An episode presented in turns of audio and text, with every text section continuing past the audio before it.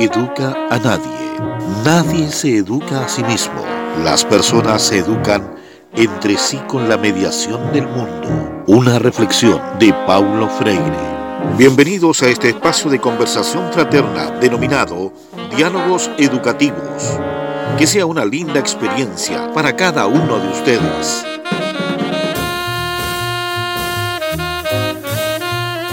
Inicio al cuarto episodio de Diálogos Educativos. La semana pasada estuvimos acompañados por eh, la Oficina de Protección de Derechos. Nos estuvo acompañando Romina Linfati, Nicole Zúñiga y además la colega psicóloga María Ignacia. Tanto estuvimos abordando temáticas de infancia y como lo dejamos comprometido para esta semana, tenemos la conversación con el sector gremial de, de educación, en el Colegio de Profesores, los asistentes de la educación también nos va a estar acompañando acá nuestro alcalde, don Daniel Salamán. Vamos a dar inicio a la ronda de, de presentaciones para comenzar luego con el diálogo. En primer lugar, vamos a saludar a, a, nuestro alcalde, a don Daniel. Muchas gracias por darse el tiempo, por acompañarnos. ¿Cómo está, don Daniel? Bueno, yo la verdad que bien. Hoy día eh, eh, aquí estamos en en la, sala de consejo municipal que hemos, ustedes si se dan cuenta hemos adaptado una esquina de la sala aquí para desde el principio para poder hacer videos, eh, conferencias, una serie de, situaciones a través de las redes sociales y que en definitiva eh, es para darle también eh, una estructura a la comunicacional a, todo lo que nosotros estamos haciendo como municipalidad. Y bueno, y contento también por, por tener la oportunidad de conversar con profesores, con los asistentes de la educación, con los, los, temas gremiales que siempre son importantes porque de una u otra forma son fundamentales para poder seguir eh, entendiéndonos en esta, en esta nueva visión que hay de la pandemia coronavirus, porque aquí hay un, hay un antes y un después, hay, una, hay, hay que romper paradigmas, hay una suerte de, de pensar qué, vamos a, qué va a pasar después que, se encuentre la vacuna, porque siempre me preguntan, ¿y cuál es la solución al problema? La vacuna. No hay otra, no hay otra por lo que se ve y por lo que estamos analizando actualmente. Así es, don Daniel, y, y comentar ahí también que a, hace poquito se hizo una encuesta con la Asociación Nacional de Padres y Apoderados, eh, publicada en un diario de circulación nacional, y esa encuesta señala que un 46% de los padres que respondieron esa, esa eh, encuesta dice que no enviaría bajo ningún pretexto si es que antes no estuviesen una vacuna. ¿No es cierto? Por tanto, también es, es, muy relevante tener en consideración aquello. Daniel. ¿sí? El porcentaje, no se te escuchó bien el porcentaje. Un 46% dice que no, no, enviaría bajo ningún pretexto a su hijo si es que no estuviese ya una vacuna operando y una vacuna efectiva. ¿ya? Estamos hablando de una encuesta a nivel nacional. Por tanto, igual es, es importante lo que usted también ahí nos señala. Eh, bueno, ahora en esta primera etapa, ¿no es cierto?, en la ronda de, presentaciones tenemos acá representación del Colegio de Profesores, Asociación Gremial de la Comuna de Santa Bárbara, a su secretario, en la persona de don Luis Salamanca. Don Luis, bienvenido, ¿cómo está? Encantado, eh, estamos bien, en modo pandemia. Eh, saludar a, al alcalde, don Daniel Salamanca, a Héctor Burgos, que también es es el presidente de la Asociación de Asistentes de la Educación y, por cierto, a quien eh, dirige este diálogo educativo. Por cierto, estamos aquí en una condición diferente. El COVID-19 ha impactado fuertemente el tema educativo, el tema social y, por qué no decir, también el tema político desde una mirada eh, ciudadana nos ha trastocado todo, todos los espacios en los cuales nos desenvolvemos. Por lo mismo es muy importante mantenernos comunicados y este espacio nace a raíz de, de, eso mismo, ¿no es cierto? De poder seguir conversando, dialogando, reflexionando y, ¿por qué no?, diseñando ciertos planes, ¿no es cierto?, de intervención, ¿ya? Eh, bienvenido, don Luis, y damos acá el paso a esta ronda de, de presentaciones al dirigente, al presidente de la Asociación de Funcionarios de Educación de la Comuna de Santa Bárbara, don Héctor Burgos Gangas. ¿Cómo está, don Héctor? Hola, Sergio. Bien aquí, gracias a Dios, dentro de todo. Don Daniel, muy buenos días. Don Luis Salamanca, eh, aquí, bueno, con un poco de dificultades con la conexión porque estoy en un sector rural, pero vamos a tratar de hacer y cooperar en lo que más podamos en esta, nuevo sistema de conexión que tenemos, comunicación, porque ha sido complicadísimo. Así es, un gusto poder estar con ustedes. Se le agradece también su tiempo, ¿no es cierto? A pesar de las dificultades, estar presente acá conversando siempre es muy, muy importante. Vamos a, comenzar este programa. Tenemos ahí un breve espacio. Siempre el tiempo se hace muy corto para conversar estos temas que son muy, muy relevantes. Aprovechando acá que está también nuestro alcalde, eh, preguntarle respecto a, su percepción respecto a la importancia de conversar estos temas que son de carácter eh, gremiales. Ya en una primera instancia, en un primer capítulo nos acompañó, conversamos un poco respecto a los desafíos de, que se nos plantean respecto a educar en un de pandemia y post-pandemia, pero también hay que poner de manifiesto la, importancia de tener estos diálogos con los sectores gremiales, los representantes de, de los estamentos que son partícipes de educación. ¿Cuál, es su visión al respecto, alcalde? Bueno, yo la verdad es que saludar a Héctor Burgos también como presidente de, la, de los asistentes de la educación, a don Luis Salamanca, ¿no es cierto?, como secretario del Colegio de Profesores. Y, la verdad es que eh, hay una situación que se, que se empieza a generar desde el principio de cuando nace esta pandemia, yo lo señalaba el otro día, de que eh, casi al unísono con los, eh, los gremios, los alcaldes de Chile, diría yo, han ido marcando una pauta respecto de cuál va a ser, cuál fue y cuál será el tratamiento de la pandemia en educación. Y lo digo porque en un principio, desde el momento en que se cerraron los colegios a lo largo de todo el país, eh, no se olviden que fue la presión de alcaldes y de los, de los gremios los que eh, motivó a que realmente esto se ejecutara, porque el gobierno estaba diciendo que no, eso no iba a ocurrir y se tuvo que cambiar en una hora el discurso y dado la presión nacional que había, tuvieron que proceder a cerrar producto de lo que se venía eh, en adelante, que fue esta pandemia generalizada, que en algunos casos los gremios tuvieron algunos problemas con algunos directores que no, que no querían entender cuál era la situación, la situación que, está, que está ocurriendo y eh, dada la autonomía que, entre comillas, tenía eh, cada uno de los establecimientos educacionales, eh, muchos directores decidían tomar por sí solos alguna iniciativa, lo que en definitiva al final se transformó, por lo menos nosotros, en un decreto donde eh, consideramos que tanto los profesores como los asistentes de educación estaban expuestos a contagiarse al igual que los alumnos, considerando que era una incertidumbre todo esto de la pandemia. Hemos tenido que ir aprendiendo sobre el camino. Eh, estamos preparando justamente el día la reunión para poder eh, hacer un análisis también con, con eh, los gremios, con los profesores, con los, padres de apoderados, una evaluación ya prácticamente los cinco meses de lo que ha ocurrido en la comuna de Santa Bárbara. Han habido encuestas que se han hecho, este mismo la, le ha tocado estar dirigiendo, y, y hay los padres de apoderados respecto a, no mandar a su hijo de vuelta a los establecimientos. Otros, los asistentes de la educación, como los profesores, tampoco piensan y esto de, de los gremios a nivel nacional, como también me imagino se identifica a nivel local, tampoco cree que están dadas las condiciones como para volver a los establecimientos educacionales porque, por un lado, eh, nosotros no tenemos la infraestructura que tienen países desarrollados, eh, se piensa qué pasa con los niveles primarios, los primeros básicos, los pre-kinder, los kinder, eh, ¿Qué pasa con el transporte? Nosotros somos comunas rurales.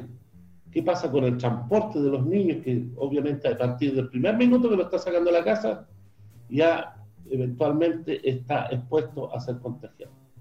Entonces, eh, yo creo que hemos tenido que reinventarnos. Eh, quizá el primeros meses fue como que quedamos atónitos de lo que estaba ocurriendo.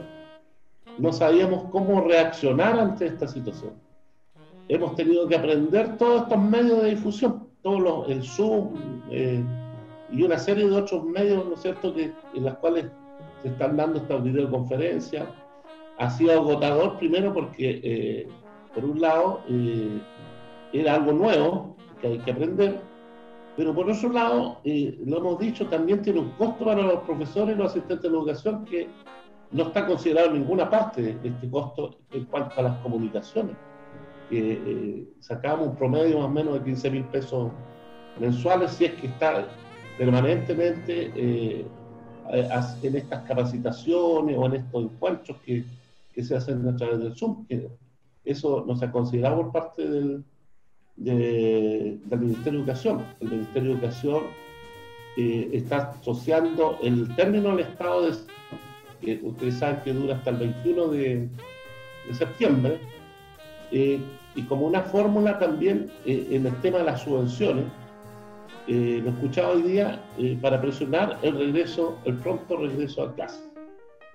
Y eso a mí me parece una, una, una, acción coercitiva, tanto para el gremio de los profesores como para el gremio de los asistentes de la educación, que en definitiva somos todos los que vamos a tener que hablar, pero los alcaldes igual, es decir, aquí hay que mantener una unidad respecto de un tema que es desconocido y que tampoco ha sido bien tratado por parte del gobierno sentido de que ustedes bien saben, Mañalich primero como ministro de Salud eh, tiene que abandonar el, barco, como se dice, producto de un mal manejo y, lo peor de todo es que los chilenos estamos muy claros de que hubo un tema de información ahí.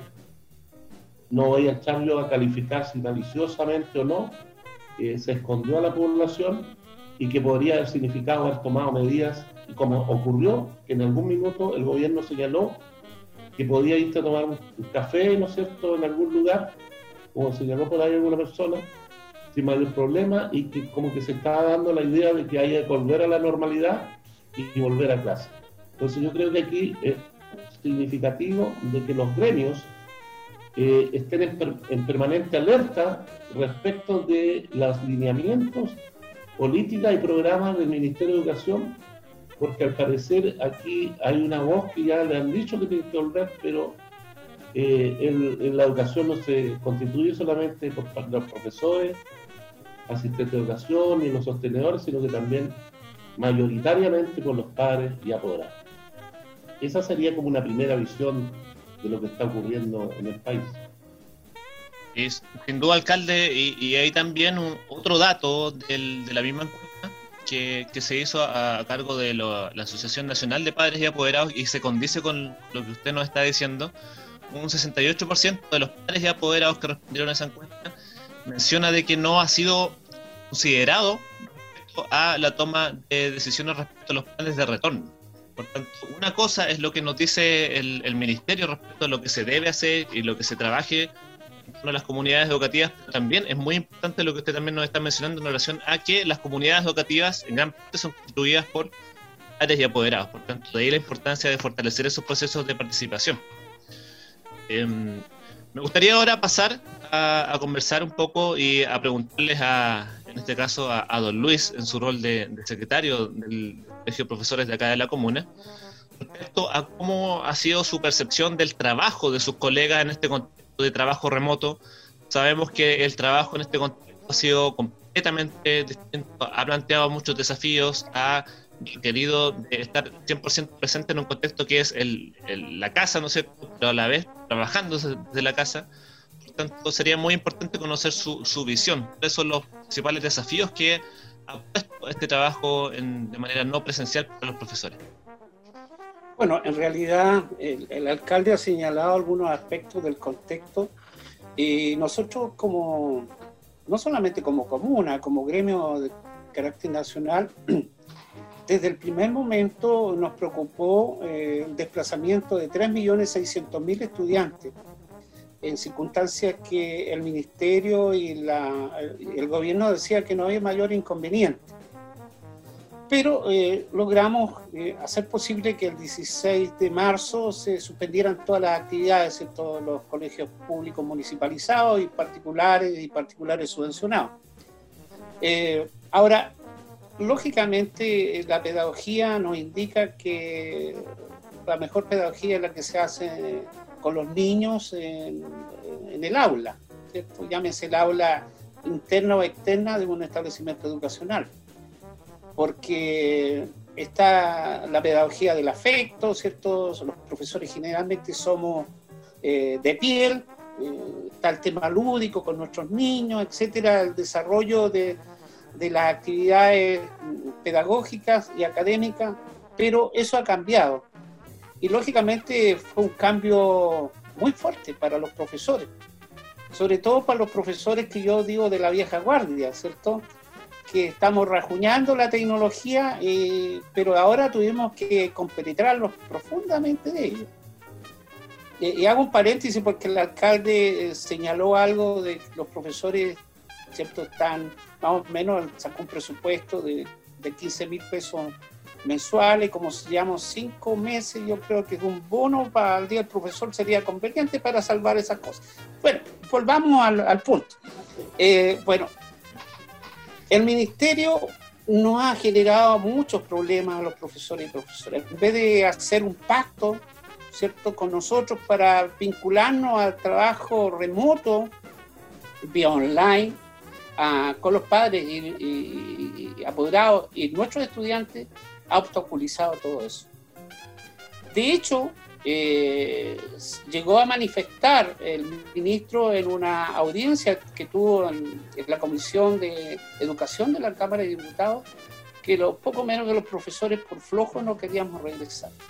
En circunstancias que todo el mundo sabe, usted ha explicitado ya dos encuestas, una de los apoderados, pero nosotros también como como colegio de profesores hicimos una encuesta donde participaron 70.000 personas y el 97% dice no, no estar en condiciones de regresar con sus hijos por la incertidumbre de poderse eh, ver afectado no solamente en su salud, también, eh, a pesar de lo que se ha dicho, es conveniente que ustedes sepan que el 8,5% de los contagiados con COVID pertenece a jóvenes en edad escolar y que más de 50 de ellos lamentablemente han fallecido.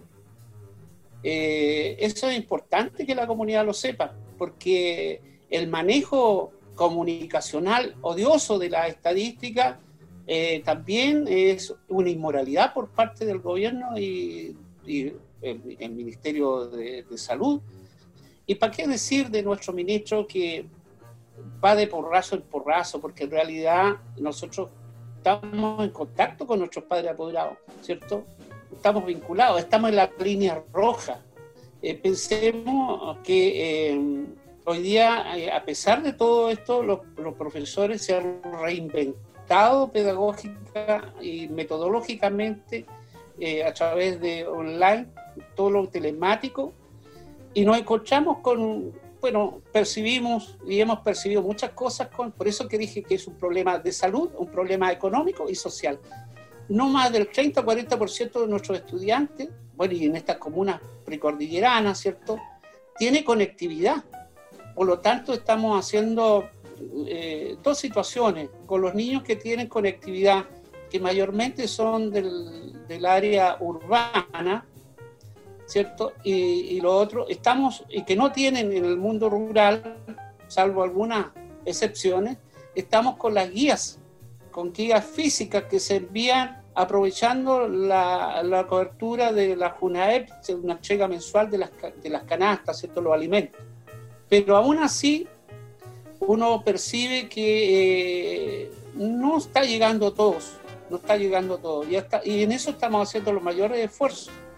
Y usted cuando me consulta qué están haciendo los profesores, los profesores están agotados, psicológicamente afectados, porque es desde sus casas, ¿cierto? En condiciones a veces complejas, porque ya eh, tienen que enfrentarse a, cuidar a los niños, a, los nietos, eh, diversas acciones en el plano familiar que tienen que enfrentar. Y, parte muy temprano en la mañana, preparando sus clases, ¿cierto? Vía Zoom, vía WhatsApp. En, las áreas rurales se comunican telefónicamente porque el WhatsApp ni, ni, los otros eh, portales eh, son apropiados, de hecho no, no están ahí. De manera tal de que los profesores se han reinventado. Y en eso, en vez del apoyo del Minedu, hemos sufrido varias presiones y una de ellas elaborar un plan, que, un plan de retorno presencial en circunstancias que el mismo alcalde nos dice en el plano de local y también en el plano de muchas comunas, no están las condiciones ¿cierto? para que podamos enfrentar una situación de alto riesgo como es regresar con el COVID-19, donde la vacuna, lo ha dicho ayer nada más, un eh, importante ejecutivo de la Organización Mundial de la Salud, estaría disponible el 2022 masivamente. Comprenderá que generalmente los, los, pobres, digamos, eh, los países más menos desarrollados son los que va a demorar más la vacuna. Entonces, estamos en esa incertidumbre, eh, pero estamos trabajando. Más de 60.000 profesores están telemáticamente haciendo sus trabajos eh, con sus estudiantes, respondiendo a lo que se puede hacer. Sin duda, Luis, son varios los aspectos que están influyendo y afectando, como usted también lo menciona ahí a los, a los profesores, profesoras y funcionarios, porque eh, duele también un poco el discurso del ministro en el sentido de que se percibe como una desconexión respecto a lo que es trabajar desde el hogar. ¿ya? Eh, implica un, agotamiento, implica estar atento a varios aspectos a la vez, por tanto, implica ahí una suerte de, de desarraigo y desconexión respecto a lo que está sucediendo sobre todo con profesores, ¿no es cierto?, y funcionarios de la, educación. Héctor, eh, me gustaría continuar con usted en, la misma línea de la pregunta que le planteamos a, don Luis. ¿Cómo está su gremio? ¿Cómo están los asistentes de la educación? ¿Cómo intentan adaptarse este trabajo de manera remota y, en estas condiciones también tan difíciles? Bueno, eh, nosotros creo que estamos en relación algo similar a lo que está, como lo planteaba don Luis Salamanca. Eh, yo he tratado de mantener el contacto con la mayoría de los funcionarios eh, a través de sus delegados por comuna, o sea, por unidad educativa. Y está la mayoría, al menos del sector urbano, tratando de prestar el mayor apoyo, en este caso a los profesores, cuando ha, ha significado la, prácticamente la entrega que envía de las canastas, que son una o dos veces al mes. Eh, se han ido coordinando eh, a través de esta plataforma, eh, a través de reuniones que hemos ido sosteniendo, para poder prestar el apoyo a los docentes. Nosotros sabemos que el trabajo del docente está, se ha, doblado más en este minuto porque ha tenido que estar pendiente de tener una, buena conexión y, estar atento prácticamente más del tiempo que corresponde a como estar en un, aula común y corriente. Los asistentes de la educación hemos tratado de, seguir prestando el apoyo tanto en el área administrativa, en el área pedagógica, cada docente, cada asistente que trabaja o, colabora con un profesor, trate de apoyar lo que más pueda o lo que el profesor le solicita. Eh, si bien es cierto, tenemos una, una gran mayoría de colegas que trabajan en el sector rural y donde allá hay más problemas de conexión. Por lo tanto, yo creo que la, el único, la única instancia de apoyo que tienen para los profesores es cuando hacen estas entregas de canastas. Eh, si bien es cierto, nosotros a nivel nacional nos regimos por el CONAES, que es el Consejo Nacional, ellos también están preocupados por esta situación porque resulta que, claro, el ministro habla de un, eventual retorno, pero bajo qué medida, bajo qué parámetros, cómo nos vamos a proteger nosotros. Le da la, responsabilidad al CEREMI y el CEREMI se la tira a los sostenedores. Pero hasta qué punto el sostenedor está dispuesto a arriesgarse a determinar un ingreso a clase en donde nos ponemos en riesgo todos, sobre todo nuestros alumnos. Entonces es una situación complicada. El ministro, él desde el lugar donde está del escritorio, es fácil decir, vamos a un retorno pero estar donde las papas queman es diferente. Y si bien es cierto, para todos ha sido complicado esta situación, eh, aquí han habido muchas personas que a lo mejor ni siquiera tienen la facilidad como para poderse conectar. En el caso mío, a mí me ha costado mucho conectarme. Si bien es cierto, claro, el, alcalde hablaba de un, de un supuesto de gasto de 15 mil pesos, pero cada uno de nosotros ocupa el internet que tiene personal en los teléfonos. Eh, hay muchos que no tienen, que no tienen conexión. Todavía he generado también hace un tiempo atrás una, encuesta como para poder generar una capacitación, pero finalmente tampoco la podemos concretar porque no todo el mundo tiene la conexión. Y en este minuto eh, es importante esa conexión. Entonces, también me uno a esas palabras de don Luis que a lo mejor sería bueno un cariñito para los asistentes y los profesores porque si, sin embargo estamos eh, tratando de dar todo lo posible para poder mantenernos en contacto con nuestras unidades educativas, pero ha sido muy difícil. Y un eventual retorno, si estuviéramos todos bajo las medidas de precaución que corresponden, esté la infraestructura que cada establecimiento debería tener de acuerdo a los protocolos, que lo veo difícil que lo tengamos en este minuto, y al no existir una vacuna antes de, no sé si el, regreso irá a poder hacer así, tan, tan rápido.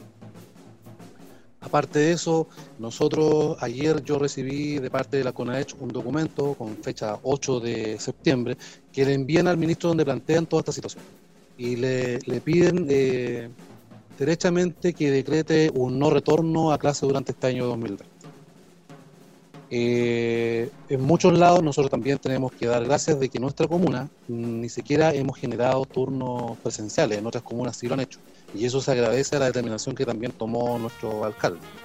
Eh, y eso es, un beneficio para todos, o sea, ir una o dos veces al colegio y apoyar presencialmente comparado que estamos prácticamente casi todo el mes en nuestro hogar protegiéndonos, eso también eh, se agradece.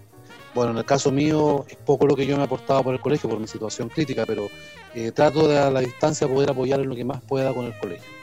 Eso. Claro, eh, Sergio, ¿me sí, por favor. No, solamente señalar que los gremios en Santa Bárbara están muy comunicados. En lo personal con Héctor tenemos una muy buena relación desde el punto de vista comunicacional, ¿cierto? Antes y ahora, más bien cualquier cosa, estoy enviando Héctor o me está señalando algunas situaciones de manera tal eh, que en ese sentido, eh, como organizaciones de funcionarios eh, en educación, estamos en, contacto y lógicamente, como bien lo dice Héctor, también en contacto con nuestras redes dirigenciales de carácter nacional, regional y provincial. Y eso es muy importante. Exacto. Eh, es fundamental mantener ese vínculo, ¿no es cierto?, intergremial. Porque en definitiva estamos todas bajo el mismo amparo que es trabajando por, la educación y tratando de trabajar en las condiciones más adecuadas para proteger también a la vida de los trabajadores. Eso también es, muy fundamental. También, Sergio, sí, Daniel, por favor. No, solo agregar de que la, eh, eh, esto a mí me parece bien importante, muy importante eh, el, tema de los gremios, porque cualquier decisión o cualquier situación nueva que siempre vamos a tomar nosotros como, como sostenedores y que hemos estado aprendiendo, al igual que todos, sobre todo este, tema de las tecnologías, va a ser una decisión, yo creo que coordinada con todos, es decir, son decisiones que, se tienen que tomar con el colegio de profesores, con los asistentes de educación, con los padres y apoderados, ¿cierto? con el mismo DAN. Eh, pero hay como una lógica también de que uno eh, percibe en lo que está ocurriendo. Fíjate que eh, se, se, desconfinaron algunas comunas en cuarentena en Santiago y ya estamos de nuevo volviendo a un pic de pandemia. Eh, lo escuchaba hoy en la mañana, y que esto está provocando cierto temor de la segunda ola. Y por otro lado está la presión del Ministerio de Educación, entonces como que aquí no se entiende, porque ni siquiera se ha entendido el programa de fiestas patrias, de esto de que si son cinco personas que llegan, si son las que estaban, eh, ha habido una suerte de desconexión. Y, el, plan paso a paso fue una crítica nacional de los alcaldes de Chile, porque nosotros nos reunieron como un rebaño de ovejas y nos dijeron que teníamos un Zoom con el ministro de Salud. Pero no sabíamos para qué. Y era para que se justificara después que, habiendo estado presentes nosotros, sancionábamos el plan paso a paso, que recibió una fuerte crítica, pero que al final no se quiso seguir en el tema porque en definitiva los intereses son superiores son otros, eh, pero, que, pero que sí dice relación con que han habido muchos errores en el proceso y, pudieran haber otros errores que fueran ser mucho más garrafales. Eh, yo coincido de que la gente, más allá de lo que está haciendo, eh, y tal como decía Héctor, es súper importante que la gente también esté en sus casas pero que y lo otro que siempre digo yo, que realmente estén haciendo estos planes de estas cuarentenas, porque el, tema de la movilización, ¿qué es lo que está pasando? El tema de la movilidad, cuando tú das la sensación país de que ya estamos saliendo de la pandemia, la gente empieza a moverse. Y esto ha sido fatal para, para efectos de, de, todo lo que se está haciendo, lo que se había logrado hasta el momento. Y ahora nos queda el, eh, nos quedan las fiestas patrias y todos sabemos lo que va a pasar en Fiestas Patrias. aquí nosotros tenemos, por naturaleza, por cultura, vamos a, vamos a celebrar igual las Fiestas Patrias. Ahora, ¿cómo se celebra? ¿Con qué criterios? ¿Con qué mesura? ¿Cómo se va a trasladar la gente? Esa es la gran incógnita porque pudiera ser el gran brote nacional de pandemia de nuevo y, y estemos conversando otro tema quizá en la próxima semana respecto a qué ha pasado porque vamos a que esperar cuatro días más para ver cuántos son los casos positivos, cuántos los activos. Yo solamente para, para poder ilustrar eh, algunos, el dato aquí, nosotros a nivel comunal tenemos, hemos tenido 197 personas en estado de, de coronavirus, de los cuales 180 han sido dados de alta y tenemos 13 casos activos. Pero tenemos el triste récord que somos la segunda comuna de la provincia de Biobío que más han fallecido. Primero está Los Ángeles y luego está Santa Bárbara con cuatro personas fallecidas por coronavirus y dos probables que, se, que son que en alguna parte del país fallecieron y que pusieron como comuna de origen Santa Bárbara. Entonces, eh, eso me tiene tranquilo. Eh, estamos viendo aquí al lado en Murchen cómo está, bueno, unos brotes, pero eh, bastante amplio y a pesar de eso, a pesar de todo, la autoridad sanitaria, cuando se pidió en su oportunidad un cordón que era inclusive para acotado al sector de los junquillos, no ha querido dar respuesta, no, no ha habido interlocución y no ha querido, en definitiva, colocar cordones sanitarios, porque una cosa es la barrera que tenemos nosotros, con fondos propios, que la partimos al 16 de marzo, a la fecha, y que diga lo que se diga, ha sido una contribución para evitar la expansión de esto, pero a su vez una barrera que está, eh, está ayudando no solamente a Santa Bárbara, sino también a, a Quilaco y Alto Biobío. Hay mucha gente que se ha devuelto ahí porque viene a turistear, mucha gente que viene a su segunda casa. No podemos tener el control total de la comuna, pero de una u otra forma ha contribuido para que eh, nosotros podamos tratar de controlar un poco el efecto de esta, de esta pandemia. Ahora, el hecho de que los profesores y los asistentes de educación no estén en forma presencial, eh, obviamente que eh, genera, hay varios problemas que son del orden familiar, inclusive porque un profesor que, que, siempre está yendo al aula, un asistente de educación que está siempre yendo al aula y que esté todos los días en la casa, hay, hay otra dinámica que se genera en torno al hogar, sobre todo cuando hay niños.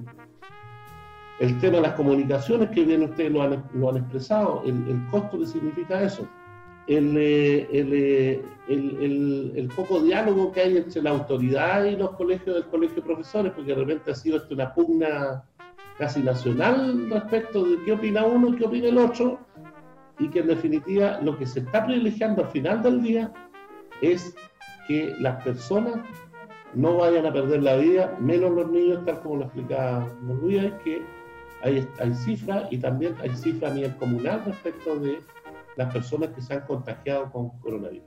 Solo eso para, para ilustrar un poco más de lo que estamos hablando.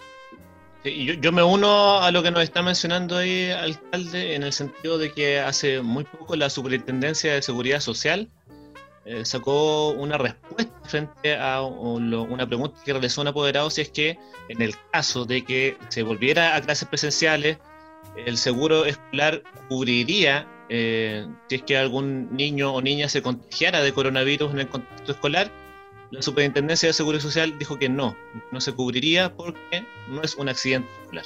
Por tanto, ahí también hay otras aristas que no se han analizado, no se han sobre la mesa, no se ha debatido.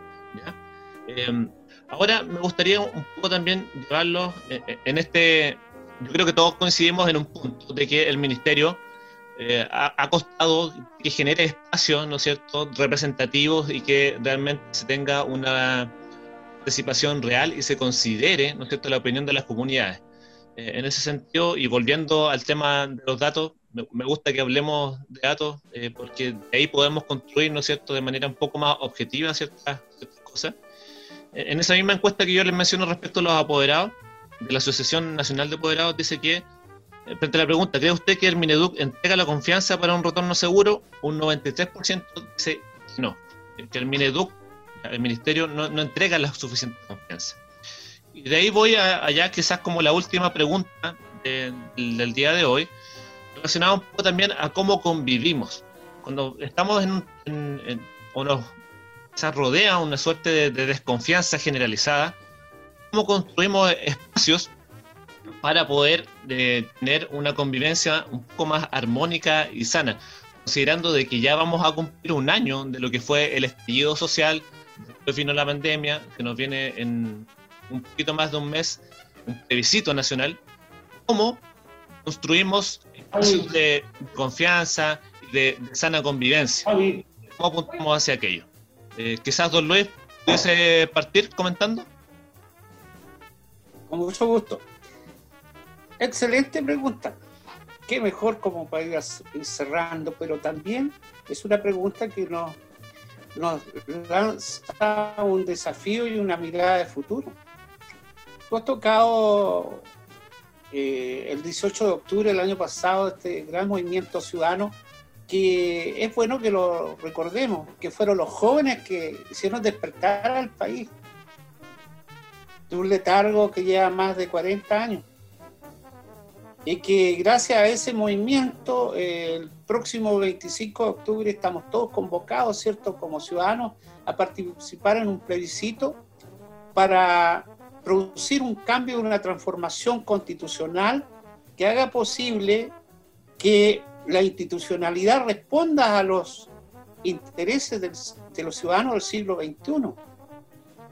Y fíjate que esta pandemia permitió visualizar una serie de situaciones de índole social que por ejemplo, hasta el ministro dijo en un momento que no pensaba que había tantos pobres en Santiago. ¿Ah? Una autoridad de ese, ese peso, de ese nivel que diga eso, eh, y era el hombre que tenía que planificar las estrategias, ¿cierto? ¿Cómo enfrentamos como país eh, este tema de la pandemia del COVID-19? Entonces, mira, en este país las confianzas se perdieron. Se perdieron porque la institucionalidad no ha respondido. No ha respondido, fíjate que al tema de la conectividad. Espero que en el futuro eh, el Internet sea gratuito para todos los chilenos como, como, como algo, un bien de uso público, porque ya lo vemos, hemos visto que la conectividad no es la mejor. Pensábamos que éramos los tigres de América, que teníamos la mejor conectividad y no es así no más del 30 o 40% de nuestros estudiantes tienen la posibilidad de, recibir la señal de los estudiantes, de los asistentes de educación, de los profesores. Hay una, una transformación social y cultural post pandemia. Entonces, nosotros como colegio de profesores también estamos trabajando desde ese tiempo en la mesa social. Y aprovecho la oportunidad de hacer un llamado público a nuestros padres apoderados, a nuestros profesores, a nuestros asistentes de la educación, que participen activamente el próximo domingo 21 de octubre, porque sería por primera vez en la historia, desde la conformación del Estado de Chile, que el pueblo se va a preocupar, ¿cierto?, de, darse una constitución real y cercana porque las anteriores han estado en la élite, en los militares, ¿cierto? Eh, eh, en los ricos de, Chile, pero hoy día es el pueblo. Entonces, en eso también los profesores estamos en una cruzada de carácter nacional. Y tenemos una impronta. Esa impronta partió con no más AFP. Fíjense que hago una, un alcance que todas las medidas económicas para salvar la situación de los chilenos y chilenas en términos de eh, los efectos sociales, laborales de la pandemia, no han tenido eficacia, como fue el 10% de los mismos fondos de, los chilenos. Eso ha permitido, a pesar de todo lo que se dijo, reactivar la economía nacional y hacer posible que el pueblo sufra menos esta pandemia. Entonces, eh, indudablemente, eh, estamos comprometidos como colegio de profesores con las organizaciones que participan en la mesa social, incluidos los asistentes de la educación y otros, otras organizaciones, a generar un Chile eh, más comprometido con, el, con las comunidades nacionales, locales, etcétera, sobre la base de la construcción de confianza. Pero esa confianza no es un cheque en blanco. Tenemos que ir y participar, ¿cierto?, de esta convocatoria nacional. Todos aquellos mayores de 18 años, perdón, de norte a sur, de cordillera a mar, debiéramos estar eh, eh, eh, refrendando nuestra posición respecto al tema constitucional. Excelente, excelente. Eh, Héctor, eh, la pregunta también va dirigida hacia usted, pues, en este contexto, ¿no es cierto?, de estallido social del 25 de octubre del año pasado, en el contexto en el cual nos encontramos ahora, de, esta suerte de desconfianzas, ¿cómo recuperamos las confianzas? ¿Cómo fortalecemos un clima de sana convivencia? Mira, nosotros como gremio de los asistentes y bajo el, alero del, del CONAECH, eh, desde que partió el estallido social, si bien es cierto, nosotros siempre fuimos actores principales, fuimos parte de todo esta, de este estallido, en el sentido de que eh, nosotros tenemos los mismos derechos que todos los chilenos a reclamar lo que, lo que es bueno para nosotros y dejar de, de lado lo que nos está perjudicando. Yo me uno completamente a las palabras que dijo don Luis. En este minuto yo creo que la confianza actual con el país se perdió un poco, porque si bien es cierto, si no hubiese sido porque hicimos uso de nuestros propios fondos, o al menos la mayoría lo ha hecho uso de ellos, eh, esto no se habría reactivado. Y finalmente fue toda una crítica, el, que no, que no correspondía sacar la plata, esto, esto, otro. Eh, se está tratando de negociar una nueva solicitud de otro 10% y que creo que es la forma como uno puede recuperar un poco su estabilidad económica en la mayoría de, los, de los sectores o, o el hogar de cada persona. Pero este estallido ha hecho despertar a la gente para darse cuenta que hay cosas que sí efectivamente en el país hay que cambiar, y entre eso es la constitución. Yo también creo que es importante que cada uno de los ciudadanos nos podamos acercar ese día domingo a votar por un cambio eh, a esta constitución. Lo que podría ser que eh, encamine a una nueva constitución en mejores condiciones, que se, se hagan lineamientos que correspondan y que sea favorable para todo un país y no solamente para algunos pocos. Aquí, si bien es cierto, hay siempre eh, han tenido mejores expectativas los que, como decía don Luis, las personas ricas de este país, todos tenían el acceso a todo. Pero ¿y, qué pasa con los pobres, los que estamos bajo, eh, vivimos solo de, nuestro presupuesto que tenemos por el hecho de tener un trabajo? ¿Cuánta gente quedó sin trabajo ahora por este mismo producto de la pandemia? Habemos otros que gracias a Dios trabajamos y tenemos esta facilidad de poder estar en nuestro hogar y recibir nuestro sueldo. Sin embargo, hay personas que quedaron sin nada. Entonces, yo creo que desde octubre del año pasado, ahora que vamos a completar prácticamente un año, yo espero que la gente también pueda entender que esto sí requiere tener un cambio a nivel país. Y si nos restamos para poder hacer algo, esto nunca lo vamos a poder cambiar. Pues, la, importancia de fortalecer los procesos de participación, con eso resumo las palabras de Don Néstor, para poder reconstruir la confianza de nuestra sociedad, de, nuestros espacios, de relaciones, ¿no es cierto?, hasta un nivel también un poco más, más macro social, y eh, la, la, relevancia. Daniel, eh, también muy importante contar con su percepción respecto a este último punto de la conversación, tomando un poco lo que es eh, el tema del estallido social del año pasado, la suerte de desconfianza con la cual vivimos cotidianamente, cómo eh, según su percepción, podemos empezar a reconstruir un poco más estas confianzas para apuntar hacia lo que es una sana convivencia? Bueno, yo creo que eh, tanto Luis como Néstor eh, han algo ya esbozado de, de, que aquí se ha perdido la confianza en general en el, en el poder ejecutivo en el legislativo y en el poder judicial, que es lo más terrible. Porque si partimos por el Poder Judicial. Siempre se ha pensado de que un pobre delante de un rico en un juicio tiene siempre las de perder. Es como una materia que está zanjada, que siempre es así. Los eh, parlamentarios que estuvieron sometidos a juicio por fraudes, estafas, hoy día gozan de buena salud y, pueden, y andan pensando en ser de nuevo parlamentarios. Eh, no voy a decir quién, pero hace poquitito apareció un iluminado ahí que, dice no tener y que al final los culpables son los jueces y no los que están imputados. En el Poder Ejecutivo, una desidia eh, absoluta en términos de que cuando el estallido social hay un presidente que anda eh, celebrando un cumpleaños, una señora presidente que está diciendo de que van a perderse los privilegios, etcétera, etcétera, y una serie de situaciones que van desencadenando más, más, más estallido social. En vez de atenuar el estallido, se fue acentuando porque ahí se empezó a ver que la distribución del poder económico en Chile es de las peores del mundo.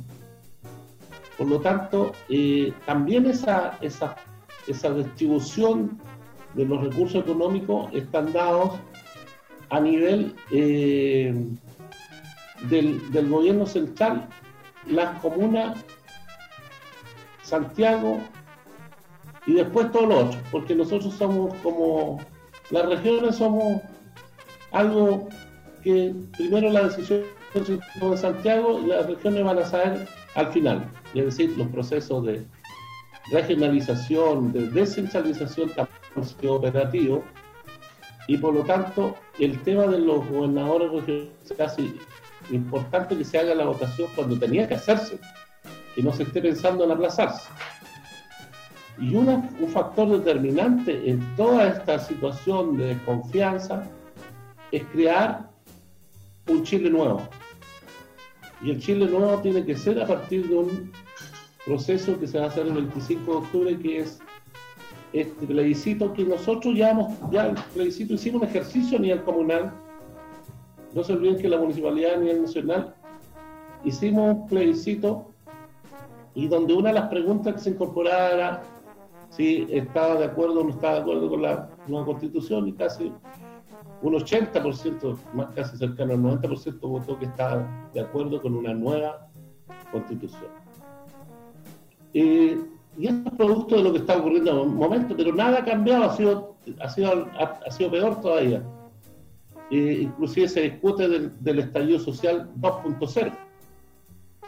eso sería más terrible todavía porque estamos en una pandemia, imagínense, en una pandemia viene la siguiente fase yo creo que tenemos que eh, dar señales, signos, y ese, ese del plebiscito yo creo que uno de los que pudiera de manera ordenar un poco, porque tampoco podemos entrar en una anarquía absoluta donde realmente no se reconozca y que tendrá que haber autoridades, pero en un nuevo trato social, eh, en un nuevo régimen eh, de estructuras y donde realmente la gente eh, que ha provocado el descontento, porque hay, que, señalarlo con todas sus letras, el, estallido social no tenía líderes visibles, no, tenía, no era un, estallido donde la clase política estuviera al frente de ese estallido social. se sumó al estallido que está dando la gente. Por lo tanto, eh, lo que aquí tiene que haber es una interpretación de lo que aquí ocurrió, porque de lo contrario vamos a partir de nuevo con una, con una patacoja, como se dice, en esa mesa que tiene que ser una mesa fraterna, una mesa de unidad nacional y donde realmente se respeten y valoren los derechos de todos y cada uno, no solamente de los más ricos, sino que también de los más pobres, como se ha expresado aquí. Sin duda alguna, un, hito fundacional de una nueva creación de un nuevo pacto social, ¿no es cierto?, va a ser, eh, digamos, un, hito importante para establecer los procesos de confianza y de convivencia a nivel país, a nivel nacional. Y, esto yo también siempre lo digo. Yo, yo no entiendo la convivencia hablar con ese apellido solamente. La convivencia no puede ser sino también social, ¿no es cierto?, gremial, eh, política, entendida como el acto político de participación en la toma de determinaciones, un acto ciudadano. Y la importancia de tener, obviamente, estas reflexiones y estas conversaciones. Bueno, ya estamos llegando ya a la parte final de nuestro capítulo. Les quiero agradecer por su tiempo, por la participación. Sin duda, siempre los tiempos se hacen agotados en este tipo de espacios, pero también se entiende de que cada uno tiene también tiempos, sus necesidades y otros temas agendados también. Quiero también dejarles, ahí veo a don Luis que quiere la palabra, inmediatamente se la doy. Voy a dejar desde ya la invitación para el próximo capítulo de eh, Diálogos Educativos. La próxima semana vamos a estar conversando respecto al escenario actual de la educación en la niñez temprana, retos y oportunidades. Vamos a estar aquí con un panel de las eh, salas cuna y jardines infantiles BTF. Eh, vamos a estar conversando ahí con las chiquillas educadoras de párvulos sobre un tema muy importante que es la educación en la niñez temprana. Luis, por favor, usted está pidiendo hoy la palabra. Bueno, primero que nada agradecer la oportunidad de, de compartir este coloquio, ¿cierto?, respecto al contexto del COVID-19 y también mirando la proyección país. Quisiera aprovechar enviar, de enviar un fraterno y caluroso eh, abrazo digital, lógicamente, a nuestros padres apoderados, nuestros estudiantes, a nuestros profesores y asistentes de la educación y decirle que el Colegio de Profesores a nivel comunal nacional, regional y provincial, estamos atentos a los procesos de, regreso a clase y que no vamos a, compartir en modo alguno un regreso sin la certidumbre de que nuestros niños y niñas y nuestros actores escolares puedan ser parte de, esta, de ser contagiados por el COVID e incluso perder la vida. Por eso, eh, decirle tranquilidad, sigamos trabajando en la forma que lo estamos haciendo, quizás ir mejorando, si hay algún, algún elemento que pudiera estar en juego, pero señalarle a, nuestro, a la comunidad de Santa Bárbara que el Colegio de Profesores está fuertemente cohesionado para eh, poder llevar adelante los procesos. Hoy día de una, de una manera telemática y mañana, cuando sea oportuno, de clase presencial. Así que agradecido, agradecido a contigo conductor, ahí, Sergio, por esta oportunidad. Gracias. Muchas gracias, don Luis, muchas gracias por su tiempo, por su siempre buena disposición a colaborarnos. Te agradece ese, ese, que aporta obviamente a una, a una sana convivencia, a la participación y a la reflexión que es muy importante en estos tiempos. Don Héctor, por favor, le cedo la palabra ahí para que nos entregue su, mensaje final. Bueno, primero que nada, un abrazo virtual a todos mis colegas asistentes de la educación de la Comuna de Santa Bárbara. Eh, instarlos a que sigamos manteniendo el contacto con nuestras unidades educativas. Si bien es cierto, eh, eh, es un poco difícil bajo la situación que estamos viviendo en el contexto del COVID-19, pero a la vez también instarlos a que sigamos con el mismo ánimo y si bien es cierto, se extraña estar presencialmente en el establecimiento, se extrañan a nuestros alumnos, a nuestros colegas, profesores, eh, pero creo que es el momento donde tenemos que entre todos podernos cuidar y proteger. Sin lugar a dudas, todos estamos preocupados por un eventual retorno, pero también tenemos que ver eh, que podamos regresar todos, pero bajo una seguridad, no tener que estar lamentando después eh, mayores contagios que los que ya tenemos y menos eh, seguir siendo eh, segundo lugar en fallecimientos en la provincia. Un caluroso abrazo para ustedes, para nuestro alcalde, a don Luis Salamanca y a sus profesores y especialmente a ti, Sergio, por la oportunidad para poder expresar un poco algunos temas. El tiempo es corto, pero al menos se logró aprovechar lo, que se, lo que se podía. Así que muchas gracias por la invitación. Gracias a ti, Héctor, y por sobre todo entender y, tu conexión funcionó, pero impecable. ¿eh? Parece que estás esperando ahí en la ventana para poder tener una conexión estable para este, este episodio. Oh, suerte no tuviste que subirte arriba del árbol. Menos mal.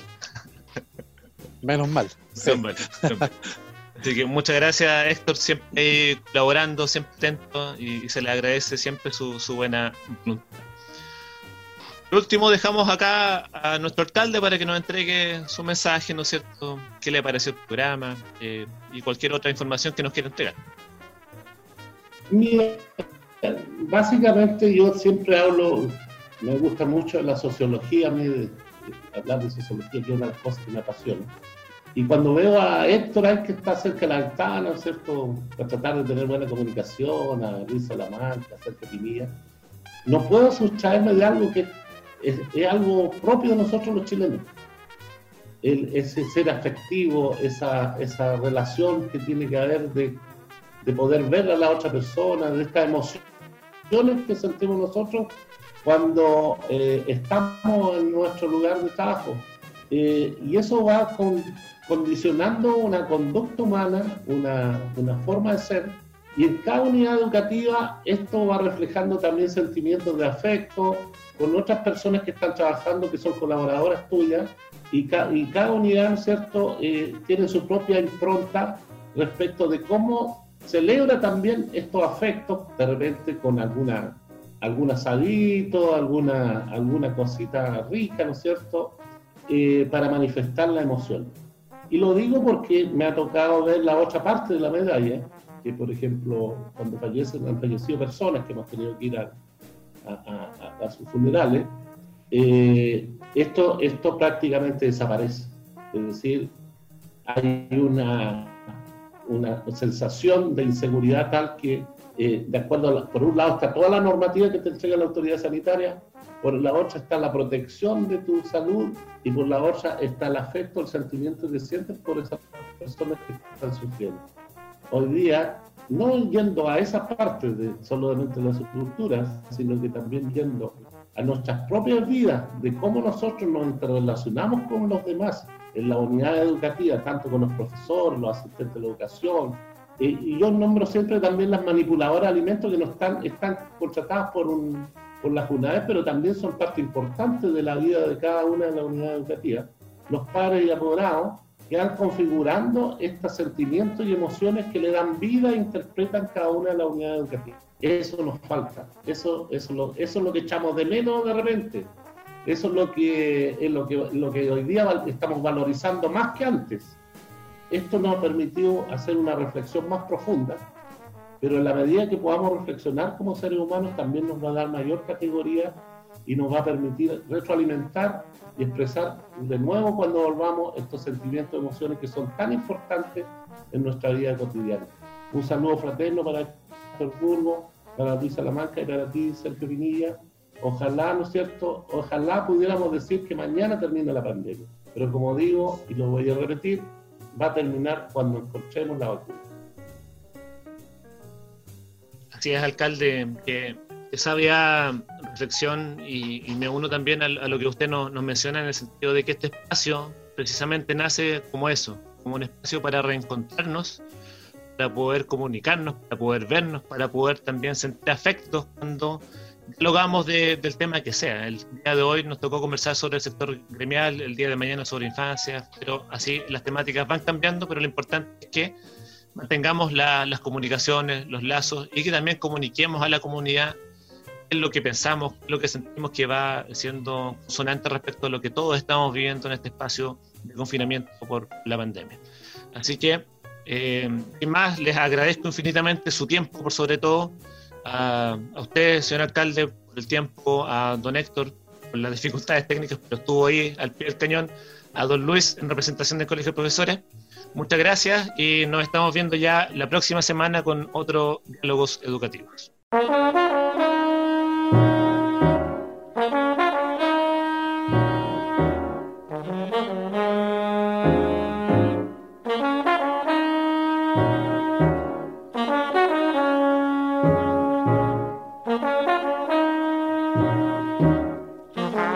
Agradecemos a todos quienes han participado de esta jornada de diálogos educativos. Será hasta pronto.